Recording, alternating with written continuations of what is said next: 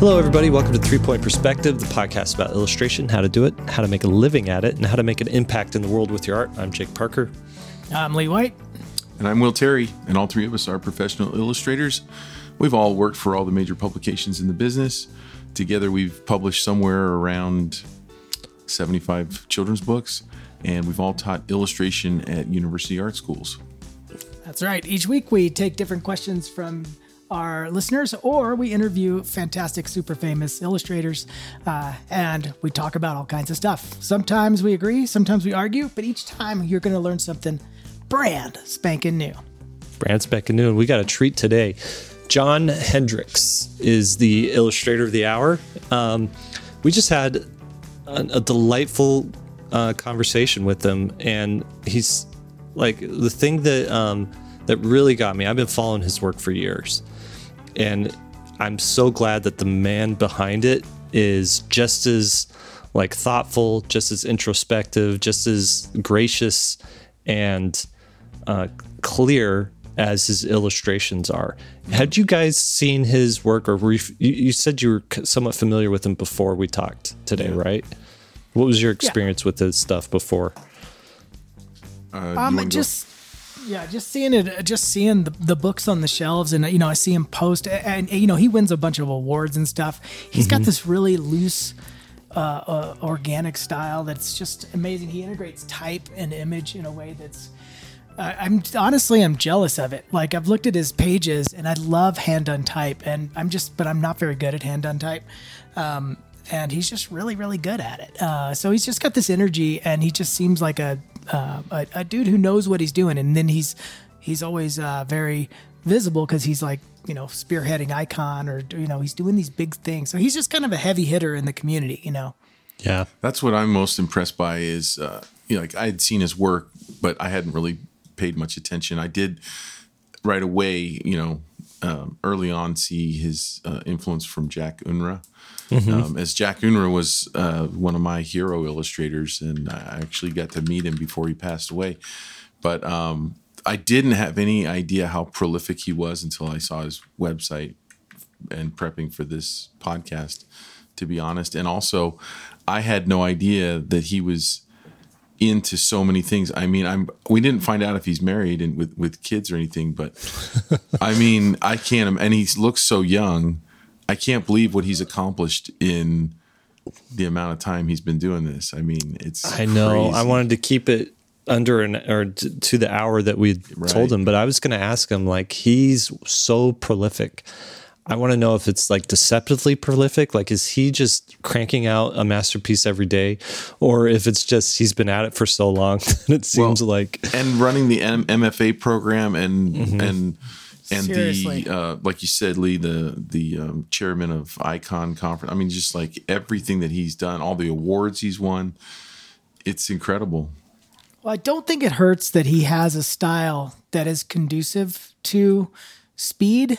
Um, mm-hmm. I definitely don't think that's that's a drawback. You know that's what I true. mean? Like, you think his style is quick? I do. I, I think I think it probably takes. Uh, it reminds me not necessarily of the way it looks with my style, but uh, but just the working. The way that I work is that if I get it right quick, it's very, very, very, very fast. Mm-hmm. Sometimes the sketches don't go that way, though. sometimes, I mean? sometimes we agree and sometimes we disagree. I mean, some of these look like they take forever. He's very detailed though. Yeah, I mean it's true. Yeah. He gets it. He gets in there and uh, kind of noodles it, noodles stuff. Anyway. So, anyways, check know. out his work at johnhendrix.com. You can follow him at uh, his Twitter handle, which where is that at? It's Hendrix Art, I believe, is what it is. Uh, let me just get up here. Yeah, Hendrix Art uh, on Twitter and I believe on Instagram as well. So without further ado, let's get into our interview with John Hendrix. Did you guys happen to see um, Avatar 2, Way of Water? I was looking it into it, and then I saw that it was three hours and twelve minutes, and I'm like, I'm I'm waiting until that's streaming. I'm not watching that all in one go. You just got to imagine that it's three episodes uh, of television that are an hour each, and you're just right. gonna you're just gonna. Well, be, but yeah, you can't get up. television show, yeah. It's you gotta sit there. Lee, you got to see it in the theater. Yeah, right. that's the thing. I sort of knew that I did, but you got it. It's uh, so. Let me tell you. I'm going to warn you too. Slight spoiler. Our no! episode episode two of the three episode series that is Avatar two. yeah, episode limited two. series. Yeah. Did you see it, John? No, I haven't. I'd like oh, to. Okay. I'll just say this: the middle section is nothing story wise happens for about an hour, but you don't care because it's so gosh darn beautiful. Mm. You're just mm. like, I just want to sit here on this coral reef and just. it's know. an open world uh, video game. You're just, yeah. honestly, honestly. So. I heard somebody describe it uh, as the reverse problem of the Star Wars prequels, where they were incredibly interesting stories that were kind of doomed by subpar filmmaking, and that Avatar is like an okay story that's elevated by like superior filmmaking, uh, mm, which I yeah. thought was take. But yeah, yeah, I really do want to see it. Yeah, I mean, Avatar one and two both. It's, I mean, you're, you're they're not Shakespeare for sure, right. but they are a wild ride. That's for sure. Um, okay, so let's let's get down to it. You're recording now, Lee, so we're good. We're good to go. Yep, I'm recording. And you're just gonna be watercoloring. yeah. I'm just kidding. And okay. he'll he'll text his contractors and stuff right. like that. And then if if we see Lee get up and leave, he's just working out really quick. He'll be back. no. Okay.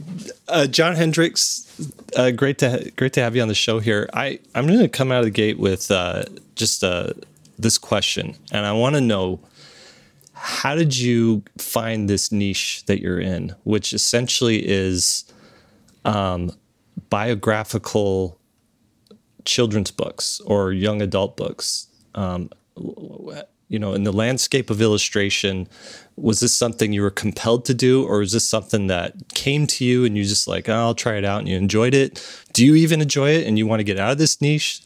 Tell us a little bit about how'd you get into that? It, like a lot of things that happen in our careers, it it almost feels like luck guided a lot of what happened to us. Um, now, of mm-hmm. course, the things that you don't see are all the things you're trying to figure out and to do. And what feels like luck is probably really just you aligning your own practice with what the market sees in your work when we're talking about, you know, trade books. Mm-hmm. So for me, I ended up in biographies in what feels like an accident in that I was reading. I love history. I I love nonfiction. Uh, mm-hmm. Um, so I mean, I love fiction too. But I was reading a bunch of books about John Brown, the abol- abolitionist, when I was in graduate school, and I wanted to be Chris Van Allsburg. I mean, I, I wanted to be um, kind of lush realism in children's books. I wrote all these sort of fantastical, visually rich stories that were wordless, you know, um, and I, I, just could not find my way into the market in that in that place. Um, and I, I, don't, you know, I, am not sure that had anything to do with what I was um, creating at the time. But when I I started to write this book about John Brown for kids, uh, you know, it unlocked something in my own work. It unlocked something in the market. You know, it it found an audience um, and and that's always the story when you're making books for young people in a trade environment is like how does your work meet an audience and it just it it found a, a space it found people that wanted to read them uh, and then I just happened to be to make really good work when I was in that space, uh, and so those that that's kind of what making a book career is about, I think.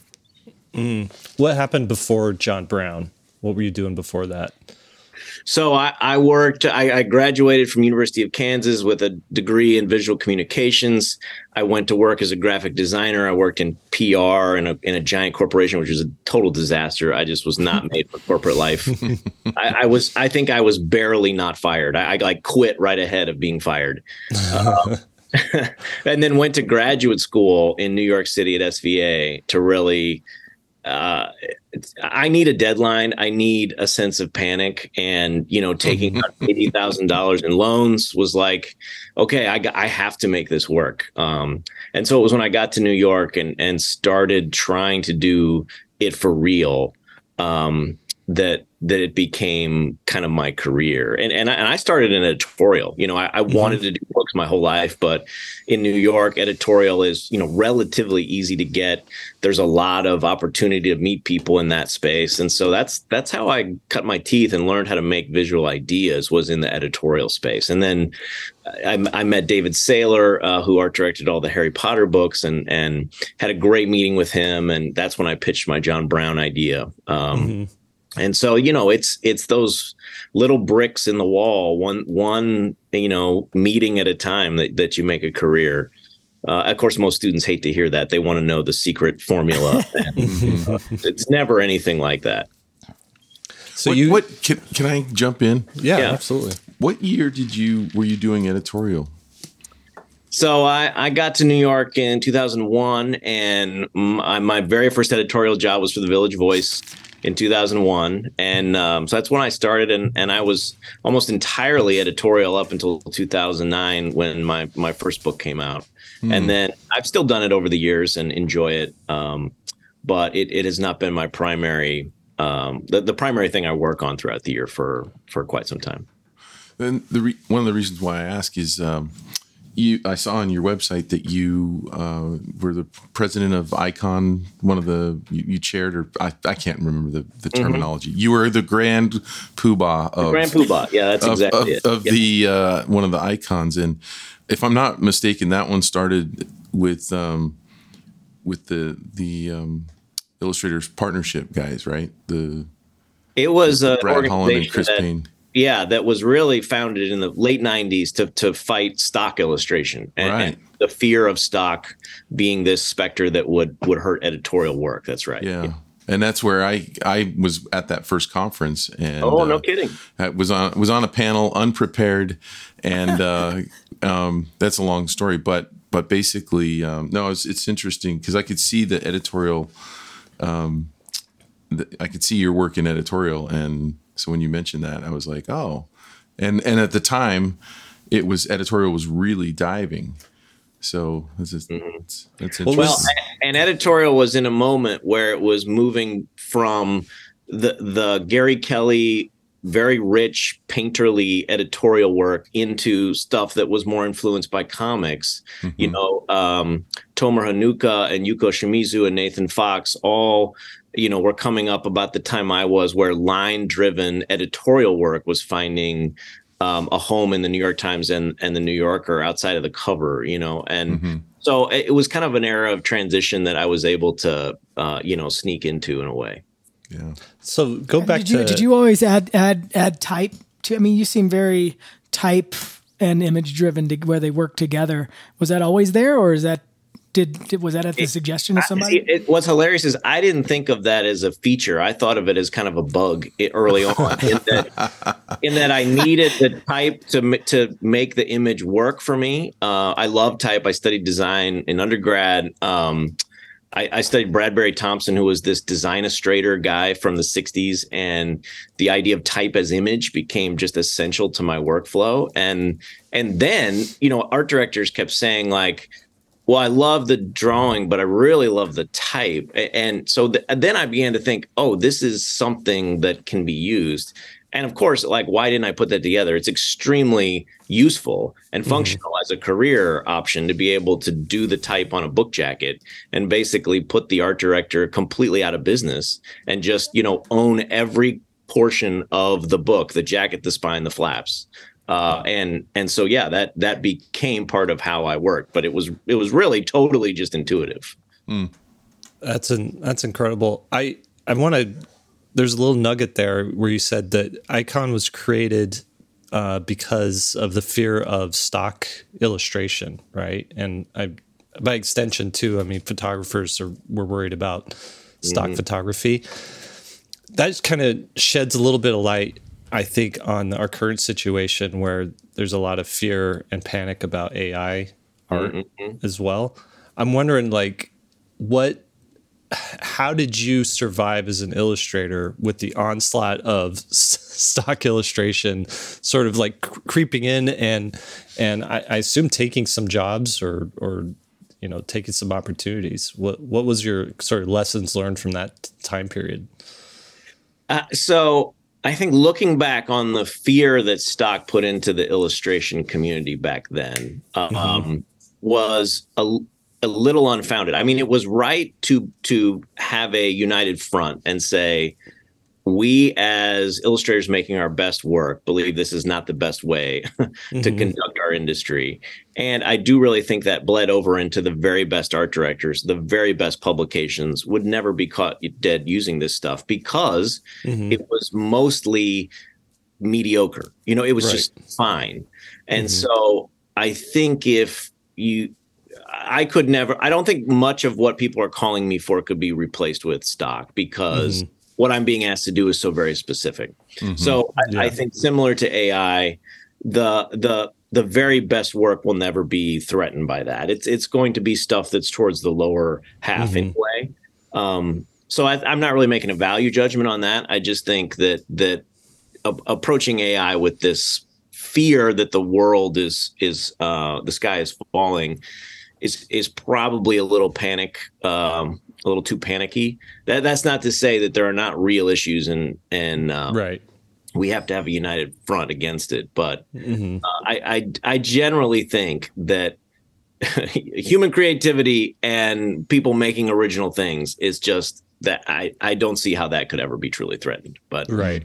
I, I mean, we've already we've already seen that play out three times, right? We've seen it with stock, and everybody went crazy. And then when it, when the transition from traditional work to the computer came over, and then everybody's like, "Oh my gosh, you're just going to press a button," and now here we are, literally well, you, pressing a button. You and, saw it with uh, photography first.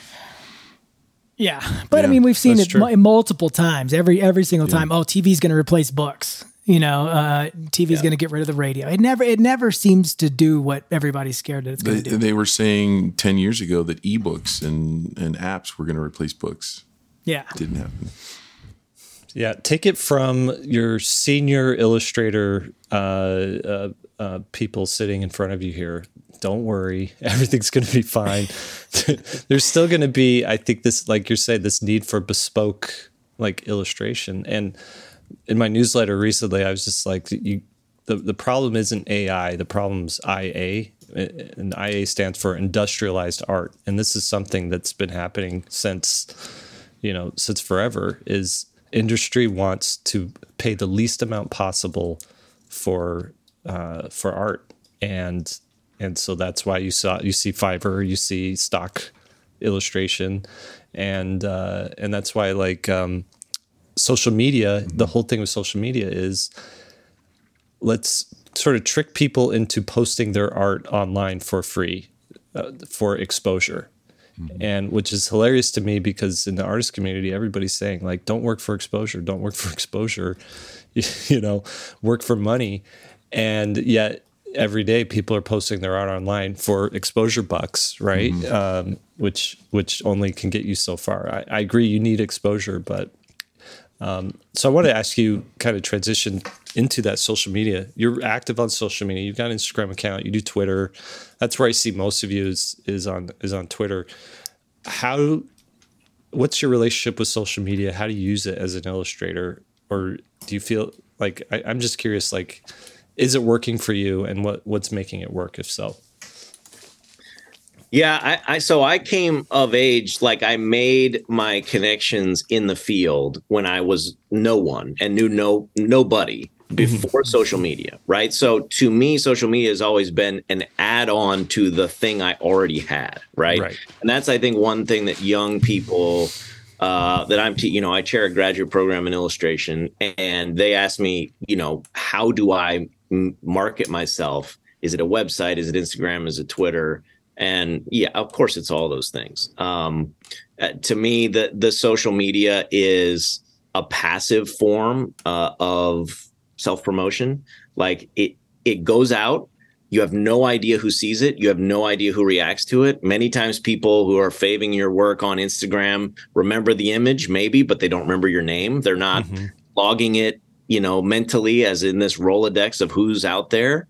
Um, so I think you have to distinguish passive from active self promotion if that's what you know we're interested in and you're talking about. And active self promotion is always human relationship, one to one human relationship.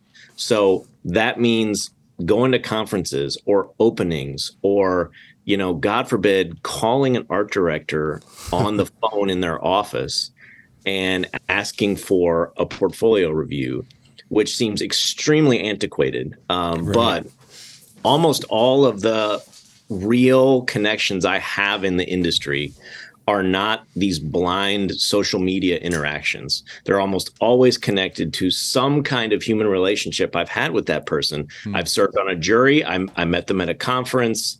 We, you know, it's so you just have to you have to cultivate that part of it. Mm-hmm. It's it's really building a network, and that sounds very businessy, and people don't like it. So if you don't like the idea of networking, just say professional friends. You know, mm-hmm. make professional friends and make that a part of your work and so to me, social media has always been a thing that I do on top of that. Mm. That's super cool. How how often do you find yourself like posting? Like, what's your? Do you have a, a strategy to that, or is it just like, oh, I finished something, I'm going to post it, or is it let, more detached and like I've got uh, I've got a schedule for the month, and I'm going to post these many times. I got to promote this thing. I do I do more when I have a book coming out and try to make mm-hmm. it regular uh, because you know the the audience is always changing. It feels like, um, mm-hmm. but I tend to make Twitter much more conversational and and I, am trying to embody the Twitter that I remember uh, from like 2012 that I really love. Um, so I try to be the change I want to see in the world and yeah, uh, basically have fun. Um, and that's what's great about Twitter to me is it's all word based. So I, I just like generally talking on Twitter, mm-hmm. whereas Instagram is much more of a, an image friendly mm-hmm. platform. Mm-hmm. But I, of course, I do post images on on both. I noticed you're not the guy who gets into flame wars on on Twitter. Right. You're not. yeah, absolutely. Yeah, it's just like I, I had a post go viral uh, a few days ago because uh, mm-hmm. I, I talked about AI and I was really just offering some thoughts. And of course, mm-hmm. that I think the algorithm knows anyone talking about AI art is going to like send your post through the roof. So I finally got some hate mail. Um, but, what was your What was your take on it? Uh, well, so I've been um, reading this incredible uh, book on cooking, actually, by Robert Farrar Capon, and, and I just I just quoted this um, this quote from the book. I despise recipes that promise results without work or success without technique. Mm. Technique must be acquired, and with technique, a love of the very process of cooking. No artist can simply long for results. He must like the work of getting them. That. Mm. So uh, to me, that's all about like, as we were talking about, people seeing an end use for art rather than seeing the process as being the art, right? And students mm-hmm. want to like get the result but like 99% of your life is made making the stuff. So you just have to enjoy drawing. I, I, there's just no way around it if you're going to have a career in it. To me, mm-hmm. so wait, that, so so was that was that the nature of your post that got the hate mail? Well, because they weren't really objecting to the the quote. It was just anything about AI you know, people are as long as you the, said it. yeah, coming in the mentions who are like, you're just afraid of technology. This is, you know, you, you, need to get on board with the 21st century, you luddite. Um, mm-hmm. All that. I, am convinced they're all Russian bots. So, I mean, it's not without precedent, right? Like, but that goes to the idea that you know the person that has and this is me by the way who had a guitar for like 10 years and i and i used to say this was when i was uh, in high school i really want to play the guitar. No i didn't because i never did. Yeah. Right. Yeah. and so so i i like the idea of of time warping to a to a time where i could play the guitar skipping over all that pesky work right? Yeah. So yeah and and i challenge people when they say they really want something and i'm like well what are you doing you know, because it's because your life is being lived in a way that is the opposite of that. You don't want that, at least right now. Oh, well, I see students all the time who I think study illustration because they are interested mostly in the illustration content. Like mm. the illustration is the thing that allows them to get to the mm-hmm. content that they really love, but not the actual act of of drawing and making. They're so, the last ones to set up their their paints and the first ones to pack up in class. Yeah, yeah, right. and I don't think those are lost like souls. I, I, don't think that means they won't be illustrators. Right. What I try to get them to unlock is like whatever that thing is, where you will sit down and do it with no one prompting you. That you know, if you can, if you can kind of dig in that spot, you, will mm-hmm. eventually find that kernel of the voice of the thing you want to continue to do. That's really good.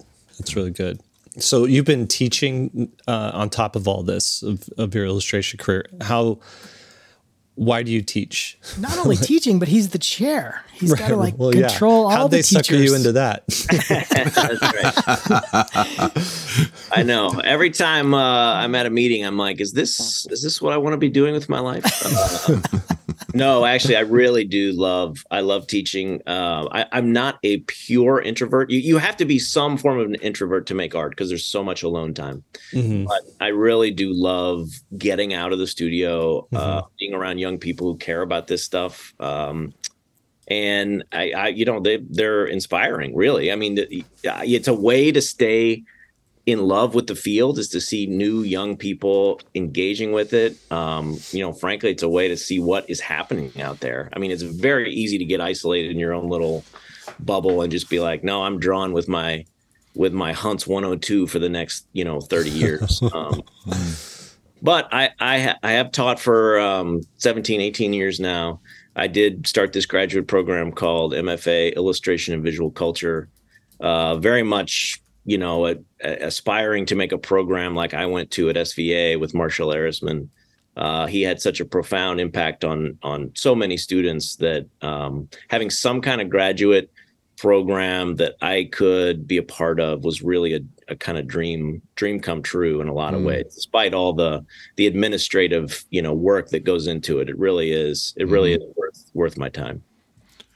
I, cool. I, I, I, we got to come clean with this guy, Jake we we were we were very critical in a, in a past episode of MFA programs. That's true. And, you should and, challenge us on that. Well, and yeah, and so we were like, you know, it was like the three of us against the MFA world without without a voice of reason coming in to defend it. You know, yeah. And um, one of the things that we were saying is um, uh, a lot of the MFA programs that we've seen don't seem to be worth the the money and time and the results that come out of that from our friends that we've seen go in those programs yeah. are really disappointing. However, we did mention a few uh, programs that we really like, um, and uh, yeah. So, what do you what do you think yeah. about MFAs for the for the average illustrator who's gone through maybe a BFA or something like that?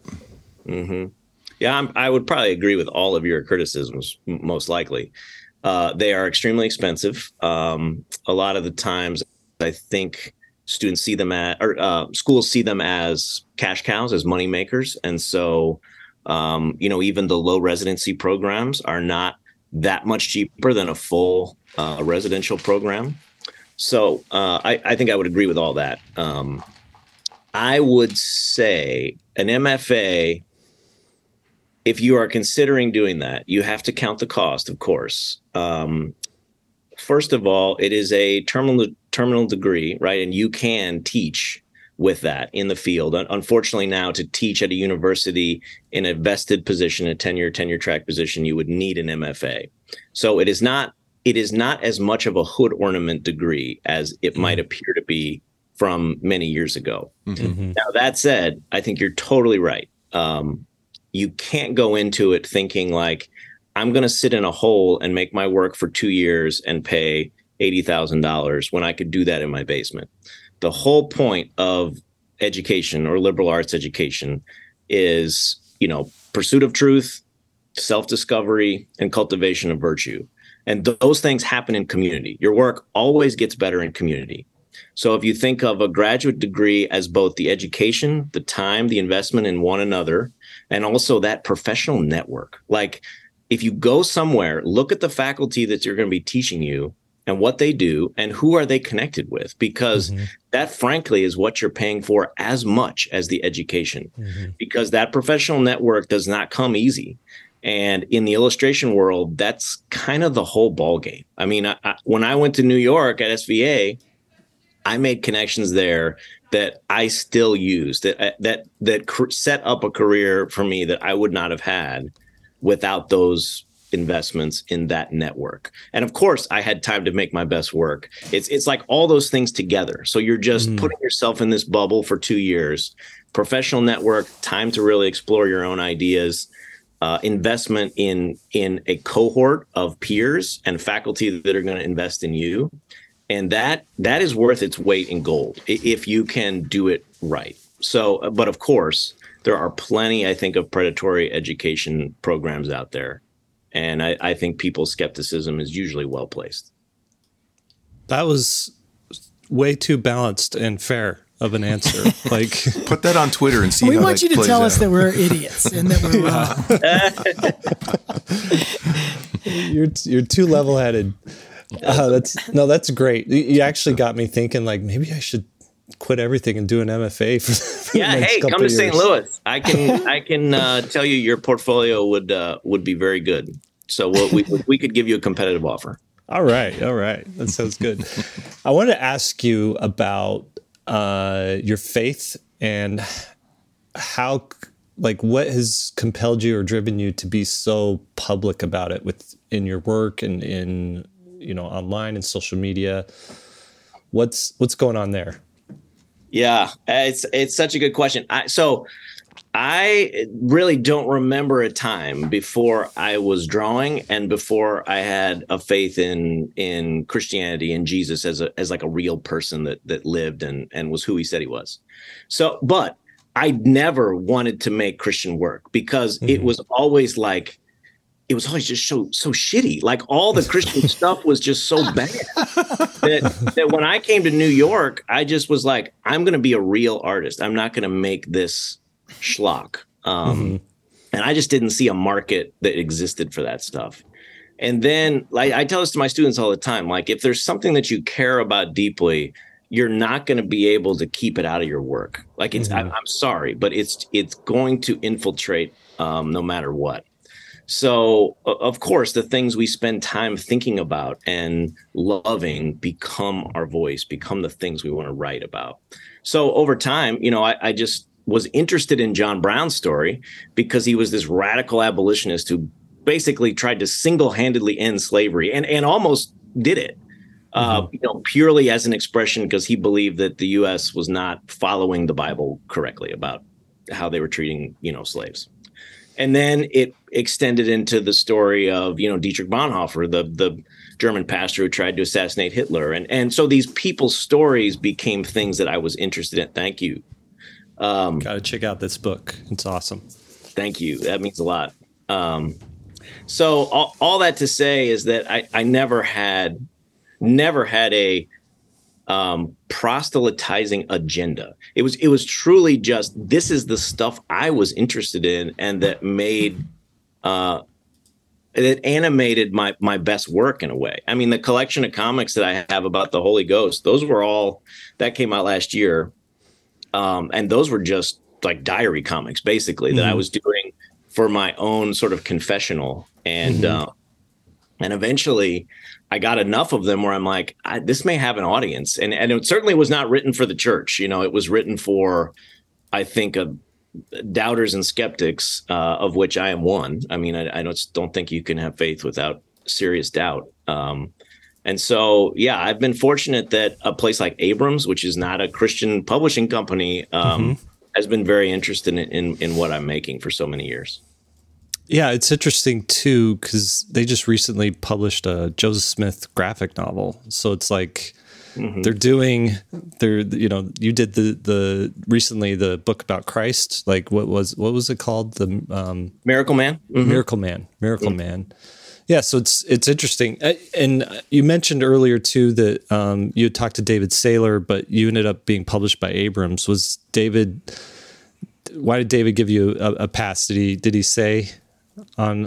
Well, I mean that's a very it's long. It's a good story. I mm-hmm. they bought my John Brown book on on mm-hmm. the first meeting. Like mm-hmm. I was like 25 years old. I'm like this kids books are easy. I just sold published a book to David Saylor on my first meeting. And we worked on that John Brown book at Scholastic for a year. And it went from 2,000 words to like 8,000 words. And then finally they called me in one day and said, we just can't make this book work in our, in our world at mm-hmm. Scholastic. Mm-hmm. And they, they dropped it. Mm-hmm. Uh, they gave me all the rights back to it. And then basically I went home and cried and was like, well, I had a great run. It's over. Oh, uh, wow. and, actually, that, that that literal same day, uh, Communication Arts, the the illustration and design magazine, published a piece of hate mail about me uh, from another illustrator. Yeah, what? and so my my studio mate Yuko Shimizu, I shared a studio with her. She was like, "You are." You are not going to believe what's in CA. As I come back from this David Saylor meeting, I'm like, well, I it's now I'm I'm canceled basically. What, what was the hate mail? So I was featured in their section of uh, Fresh, which was like you know their uh, kind of up and coming artist section, mm-hmm. and then another well known illustrator who I'll not name wrote an article saying that I was basically ripping off Jack Unruh. Who it's so funny hero. that you. It's so funny that you said that because when I looked at your work, I saw the influence, but it's oh, so 100%. different. It's 100%. it's like a there's some homage to Jack Unruh in your work, yeah. and in, yeah, well, and he went to Wash U, where I, I currently teach. Uh, oh. And so we were we've got to know each other over the years before he uh, died a few years ago. Yeah. But anyway, I so it's that thing where you're like, I do. I mean, I really am influenced by his work. So it was like, oh no, oh, like maybe I am hewing too close. And mm-hmm. so it's just that moment where you doubt everything about yourself. Um, mm-hmm. And you know, the the good news was my good friend Yuko. She was way more famous than me at the time and got all these famous illustrators to write in on my behalf and say this is crazy first of all and second of all why are you publishing hate mail about a young illustrator right. uh, and it was like christoph niemann and um, and tomer hanuka and uh, marcos chin all got these letters published so it ended up being like a really big encouragement that's uh, cool wow. yeah and That's and cool. I, I, eventually took the book around to every house I had a connection with in New York, and mm-hmm. and finally ended up at Abrams. Uh, and it it was uh, it was the rest of the story. I've I've never written for anyone else uh, mm-hmm. besides Abrams. That's cool. The way I, I first found your work was the um, the Sunday drawings that you're doing in your sketchbooks. You were mm. posting those. I, I don't know if I saw them on a blog or if they were posted on Drawn or something like that. And uh, and I just always thought that was cool. I was like, is he actually paying attention to the sermon, or is he? well, you know how it is. I, if I'm watching someone talk, uh, mm-hmm. I just my brain mm-hmm. evacuates. I, I, don't know what it is. Just but when it I wanders, drawing, yeah. I, I just the drawing unlocks the ability to listen to me. So mm-hmm you know listening to that sermon just treating it like it's improv and just yes anding everything that i that i hear uh, and of course the bible is just rich with extremely weird imagery. Mm-hmm. so there is just a lot to play with metaphorically um, you know and they don't they don't always work of course. I, I mean i only show everyone the ones that look amazing. So people think every time i sit down i just do this incredible drawing. And you know, I've gotten better at it over the years where I got a higher percentage than usual. But mm-hmm. you know, just like every drawing, there's there your sketchbook should have a bunch of crappy things in it. Otherwise, mm-hmm. you're, you're probably not really doing it right. You're you know, it's just mm-hmm. this touring portfolio of your own work.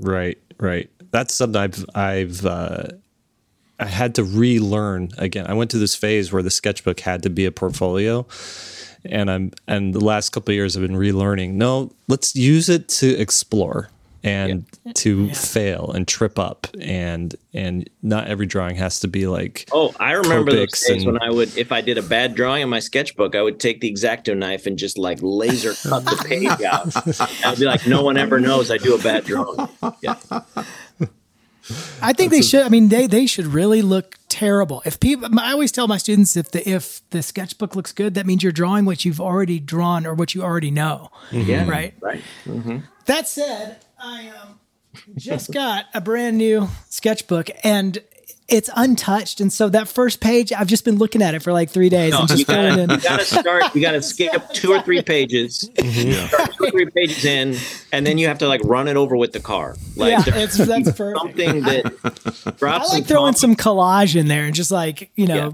just get something going. But yeah, that, that, that blank sketchbook's tough. But I do remember in, in, in college seeing a lot of the, the, students would be like, whoops, they drop their sketchbook and it opens and it's so beautiful. Like, oh my God, you're so oh, good. You guys, it's just my little doodles. Yeah. Doodling this morning. I have another book of yours too. I want to talk about. It's called Drawing is Magic. Mm. And t- where did this come from? How did this happen? Tell us well, what it is and, and, and how you made it. it. Eh, thank you for bringing that up. I, I it's a book that's very close to my heart in that I really found who I was by using my sketchbook, uh, and it happened in graduate school. Uh, I was a person who eh, my graduate school director noticed that all the stuff I pinned up in my studio looked different than the work I was making. Mm-hmm. And the stuff that flowed freely out of me was my drawings. And yet I felt like I should be painting because painting was the correct way to make good illustration or right. you know, we all have these weird liturgies in our head of like, well, good art is this kind of thing. Um, so drawing was always the thing that unlocked who I really was. And I, I built this course at WashU called the Illustrator Sketchbook, which was just making illustrators draw all the time to the point where they can't think if it's good or bad. They just are making. Mm-hmm. And after 10 years of teaching that course, I realized this is like a really great book. So I, I turned that course into kind of a philosophy of drawing where instead of a classic drawing book that teaches you here's how to draw a horse or a hand it's about how you make ideas and how you free yourself up from like worrying about making accurate drawings like because accuracy is just not what drawing is really. Mm-hmm. and if you make drawing an expression of thinking right if drawing is thinking more than it is representing things that are either right or wrong it just changes what drawing is for you. Be- because for me i don't get an idea and then draw it. That's what people think happens to me, ideas mm-hmm. come from the act of drawing. Mm-hmm. So the, mm. the quicker you can get into just moving the pen across the page, that is the thing that creates ideas. But but most people get locked up because they're like, what if I put the line in the wrong place? What mm-hmm. if I mm-hmm. don't like the hand? What what if it looks weird? And then they're just it's a, it's a cycle that they're trapped in this kind of frozen feeling of of where the pen is actually the enemy you know and and and that's what that's what changed my work and it's something that i try to teach young people about. That's awesome. but, yeah that's cool. I yeah i honestly haven't drawn in that book because it's so pretty. I don't want to i know. See? Well i don't want to mess book, it up. book, i should have said that. It's a book you're meant to draw in. And right. it's you know meant for children. I mean it's it's it's aimed at middle grade.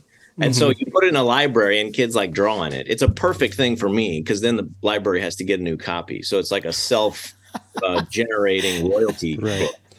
So it's called Drawing is Magic, Discovering Yourself in a Sketchbook. And like I just open up to a random, random page. It says you're you're going on a scavenger hunt.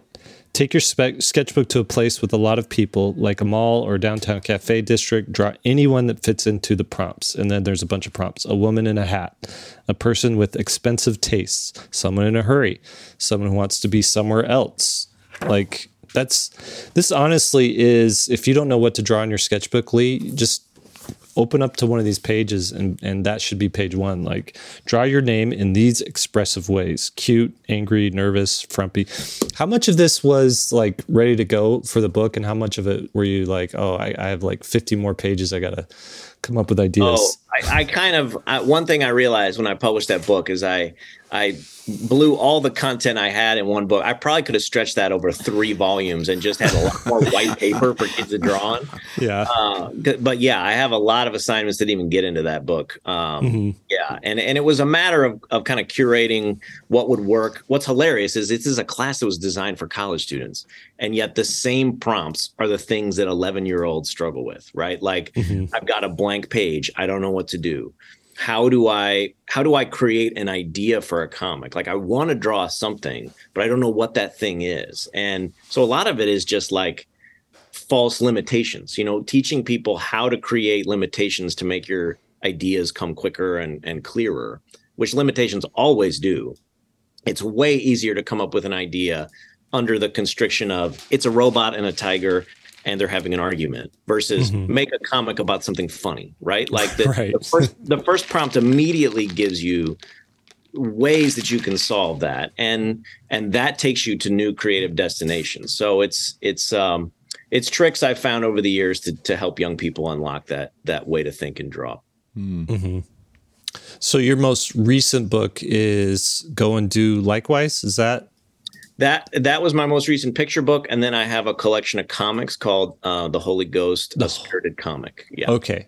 So i'm just curious you the you kind of said the holy ghost was uh notebook things that or, or sketchbook stuff and you're like wait there might be an audience.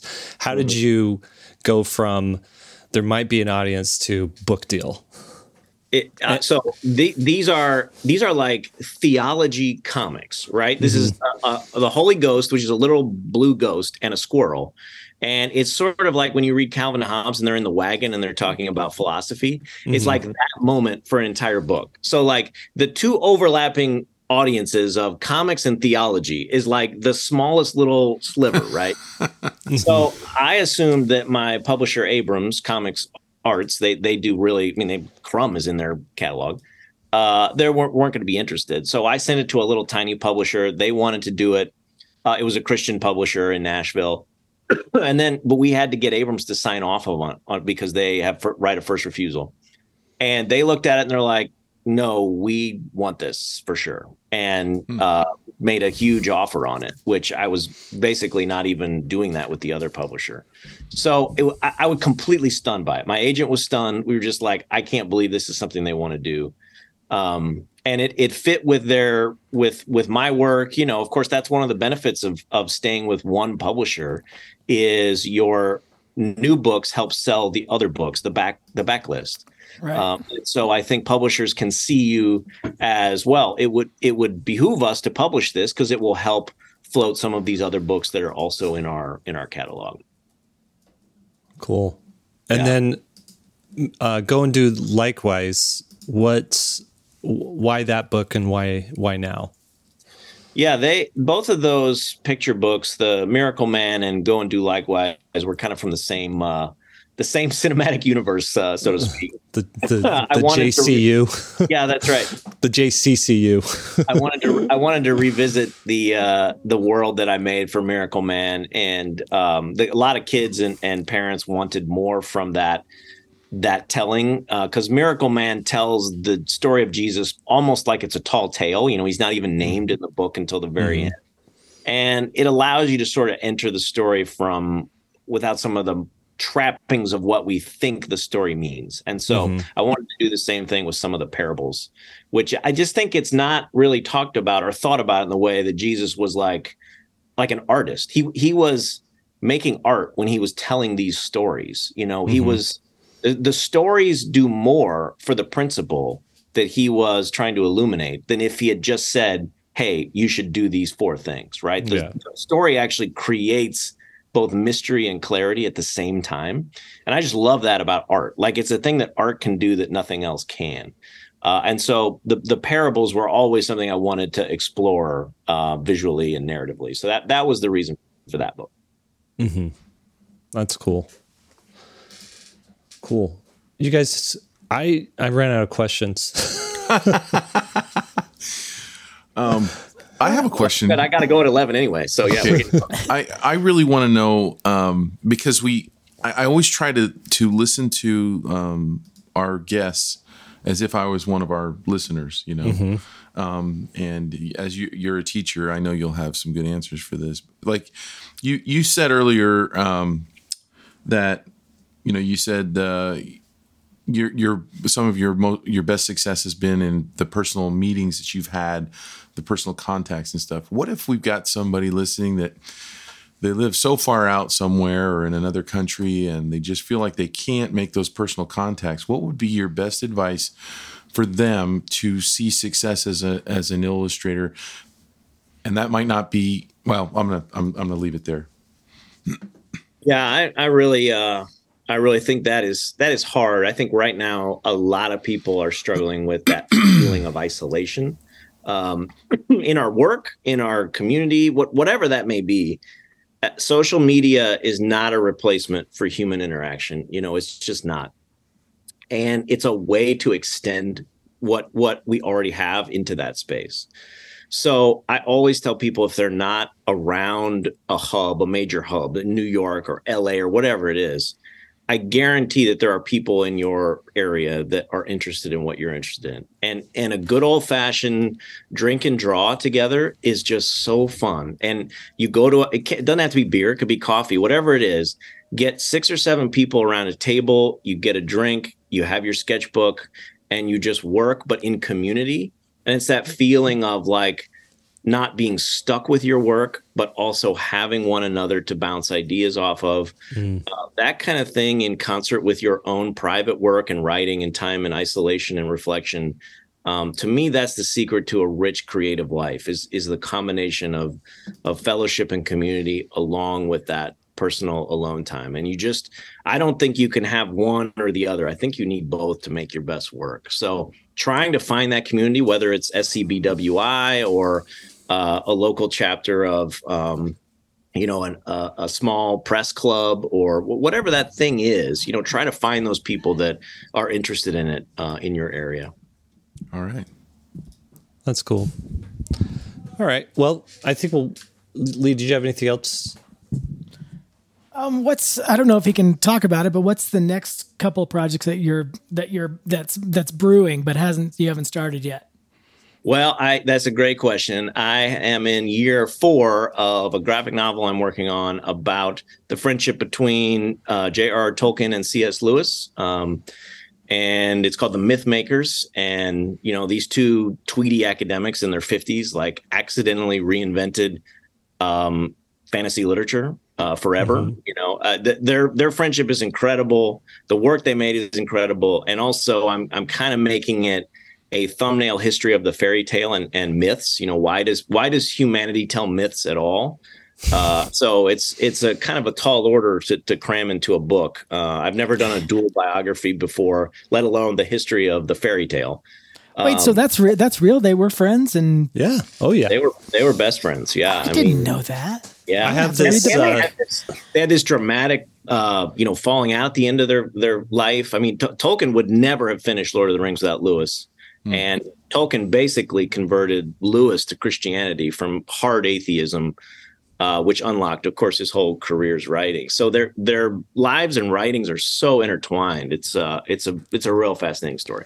I read I this thing. Some someone had written, or I don't know where I got this from, but it, the Lord of the Rings essentially was written on Tuesday nights because Wednesdays uh, Tolkien had a meeting with with Lewis, and he had to show him pages. and so, yeah, that's that's the whole thing about community, man. They the things that the reading group was was critical to to their work mm. being done and encouraging one another. I mean, Tolkien was such a perfectionist. He would he would revise and revise and revise, and he needed someone like Lewis to say like just just you're be done with it. You you've right. done work. Move to the next thing. I want to read more. You know. Yeah, you haven't been working on the Silmarillion again. Come on, get this, uh, get this Lord of the Rings out. What was their falling out about? So it it came towards the end of their life, and Lewis married um, a woman, and in secret, basically, Joy Davidman, uh, who he'd met, you know, through writing letters, and she he didn't tell Tolkien about it, and Tolkien was very hurt. And you know, they were famously Tolkien was a Catholic, and Lewis was a, an Anglican, and their their denominational differences never cropped up in their life. And then towards the end of their life it, it they began to conflict about like can you marry someone who is divorced? Because joy davidman was divorced. Mm. well she was divorced because her husband was abusive. And so uh, just like british men they never really talked about it. They just mm. like began to stop having fellowship in the same way Mm. And then right towards the end of their life, they did, you know, reconcile. But Good. in many ways, their story is extremely interesting because of the conflict. And it kind of illuminates a lot about what was underneath their writing and their history. That's wow. cool. Yeah. Wow. You, you might appreciate this. I was in a rare books shop in Provo, Utah, and uh, I was talking to the book owner, and he's like, "Oh, check this out! I got something to show you." He had in his hand, like in his shop, um, Tolkien's Bible. Whoa! Yeah, that's amazing. and and he said, "Look at this," and and he started flipping through, and there were notes in the Bible for Lord of the Rings. Oh man, oh, wow. well, that's yeah. a that is a million dollar piece of item there. That's a, that's right. amazing. He told me too, like because he was telling me about his whole thing, eh, you know, and and uh, you know he collect religious books and fantasy books and all that stuff, and and he said when I found out about this book that it was available, uh, someone called me and I said, okay, I'll be there um, tonight. And wow. he got in his car and he drove like cross country, like however many states away, so that he could like pay the guy cash for the book because um, it wasn't time to get a flight or anything. He just got in his car and, wow. and drove out to get it. So, um, so yeah, fascinating stuff. Well, wow. John, thank you. I know you got to go. This was let me good. let me. Can I throw one quick question? This is he's a quick got one. another. He's got to go. Will he wants to answer this one though? Okay. no, John, is there anything like like that you haven't done that you've got to do in your mm. career? Something that you've just got a project you've got to get done man, I always wanted to do a postage stamp. I don't know if I'm ever going to do it or not, but that and the New Yorker cover, I, it is the, those are like I don't think there's any way you can try. It just has to happen, you know. Mm. So, mm-hmm. All right. yeah, pray, okay. pray for my New Yorker cover. How's that? Okay. All right, and, and, I'll pray for your stamp too. Thank you. All right, thank you so much. Uh, this is awesome, and uh, yeah, we just appreciate. You know, I speak for all three of us and all of our listeners too. We, this is a great conversation. We appreciate you uh, giving up your time for us. And I'm a big fan, guys. Keep it up. Take care. Thank you. Thanks. Bye. Yeah. That was good. That was really good.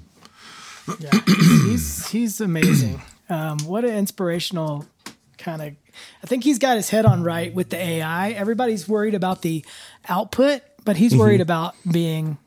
Oh, maybe we should save this for the for the wrap. just just go for it. Well, he's just like he's focused on the process, and that's kind of where I'm starting to land on it. But he was more elegant in how he said it. Um, you know, it's it's it's the idea of making stuff, and and you know we've got a centuries of making stuff, and I don't think all of a sudden now it's like okay, art's over. There's no more making stuff. right. It's it's uh, you know it'll it'll it really will be a process. I mean, I tell you what's intimidating about all that AI stuff is that it's it's just so polished and so finished, but but really um, that's maybe the humanity of, of making stuff is is what people are interested in, you know, and I think mm-hmm. that's gonna that's gonna trump it. So it'll so eventually it'll be a tool. It's just a really nice tool. His I his mean, work is so organic.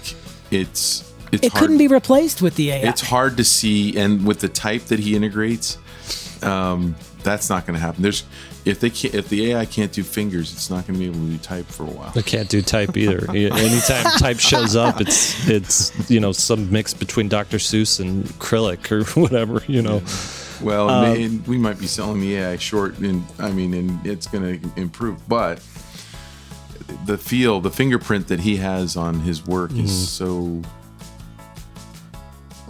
or, I can't think of another better word than organic. You know. Well, yeah. it's it's uh, it's engaging too. Like you you do kind of get lost in his illustrations, and I love I love that he's doing a graphic novel of, of Tolkien and Lewis. That's going to be a bestseller. Mm. Dude, I, you know. I want to read it now just because I didn't know what I didn't know. Mm-hmm. Yeah. Yeah, for real. Well, I'm going to take us out. Uh, everybody, thanks for joining us today uh, I just wanted you to check out, if you haven't already, check out johnhendrix.com. That's his website. You can follow him on Twitter. He's a good follow on Twitter. He's posts pretty frequently on Instagram, so you're gonna you're gonna like having his stuff in your feed. Um, thank you for joining us today. Three Point Perspectives made possible by SVSLearn.com, where becoming a great illustrator starts. Your hosts are Will Terry, Lee White, and Jake Parker. You can find Will Terry's work at willterry.com. You can find Lee White at leewhiteillustration.com, and you can find my work at mrjakeparker.com. Podcast produced by Daniel Tu. That's danieltu.co. Special thanks to Keeper of the Curriculum, Austin Shirtliff, Show Notes, Show Notes Wrangler, Lily Howell, Chief Operations Officer, Lisa Fott. Now go draw something.